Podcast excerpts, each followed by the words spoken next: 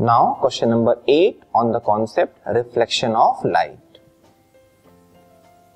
how can you identify a plane mirror a concave mirror and a convex mirror without touching अब plane mirror concave mirror और convex mirror को बिना touch किए हम कैसे identify कर सकते हैं ये कौन सा मिरर है? ठीक है? टच करने पे कैसे आइडेंटिफाई होता है? उसके रिफ्लेक्टिंग सरफेस के शेप को देखते हुए, ठीक है? लेकिन विदाउट टच हम कैसे आइडेंटिफाई कर सकते हैं कि जो हमें मिरर दिया जा रहा है, उसमें से कौन सा प्लेन है, कौन सा कॉन्केव है और कौन सा कॉन्वेक्स है, ठीक है? चलिए इसका आंसर देखते हैं। We can distinguish between these mirrors just by looking into them मतलब हम अपने फेस की ही इमेज उस पर देखने की कोशिश करेंगे, ठीक है? तो जो भी मिरर है उसके सरफेस को हम टच नहीं कर रहे हैं ठीक है? और उन मिरर्स में हम अपनी इमेज को देखने की कोशिश कर रहे हैं ठीक है? अपनी इमेज नहीं देख, देख रहे हो तो आप किसी ऑब्जेक्ट की इमेज भी देख सकते हो ठीक है? उन मिरर के सामने आपको किसी ऑब्जेक्ट को रखना होगा चाहे पेंसिल पेन कैंडल कुछ भी ठीक है? तो कैसे पता चलेगा? देखते हैं।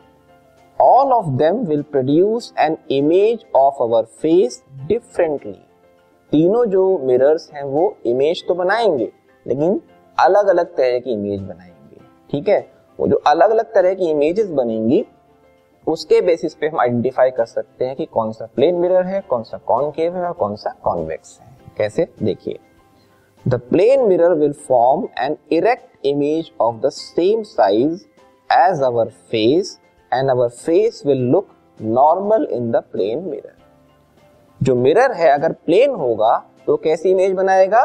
सेम साइज़ की इमेज बनाएगा। तो जैसा हमारा फेस का साइज़ है, वही साइज़ उस प्लेन मिरर में नज़र आएगा। और वो भी हमारा जो फेस है, वो नॉर्मल नज़र आएगा। ठीक है? नॉर्मल का मतलब है ना छोटा, ना बड़ा, ना ही इलांगेटेड थोड़ा सा भी उस फॉर्म में नहीं दिखेगा। ठीक है? तो प्लेन मिरर एग्जैक्टली जैसी हमारी ऑब्जेक्ट है, वैसा ही इमेज बनाता है। तो प्लेन मिरर इस तरह आइडेंटिफाई हो जाएगा। The concave mirror will form a magnified erect image so our face will look much bigger in the concave mirror जो मिरर कॉनकेव होगा, वो हमारे फेस का इमेज जो है, बड़ा इमेज दिखाएगा। मैग्निफाइड दिखाएगा। देखते से हमारा फेस बहुत बड़ा नज़र आएगा उसमें। तो आप आइडेंटिफाई कर लो कि वो कौन सा मिरर है कौन के मिरर है। ये कौन सा केस डिस्कस कर रहे हैं? कौन के मिरर का वो केस जहाँ पे ऑब्जेक्ट पोल और फोकस के बीच में होता है तो वो वर्चुअल इरेक्ट और मैग्निफाइड इमेज बनाता है। इसी वजह से जो फेस है वो बड़ा नज़र आएगा और इससे आप आइडेंटिफाई कर सकते हो कि वो कौन के मिरर है। ठीक है?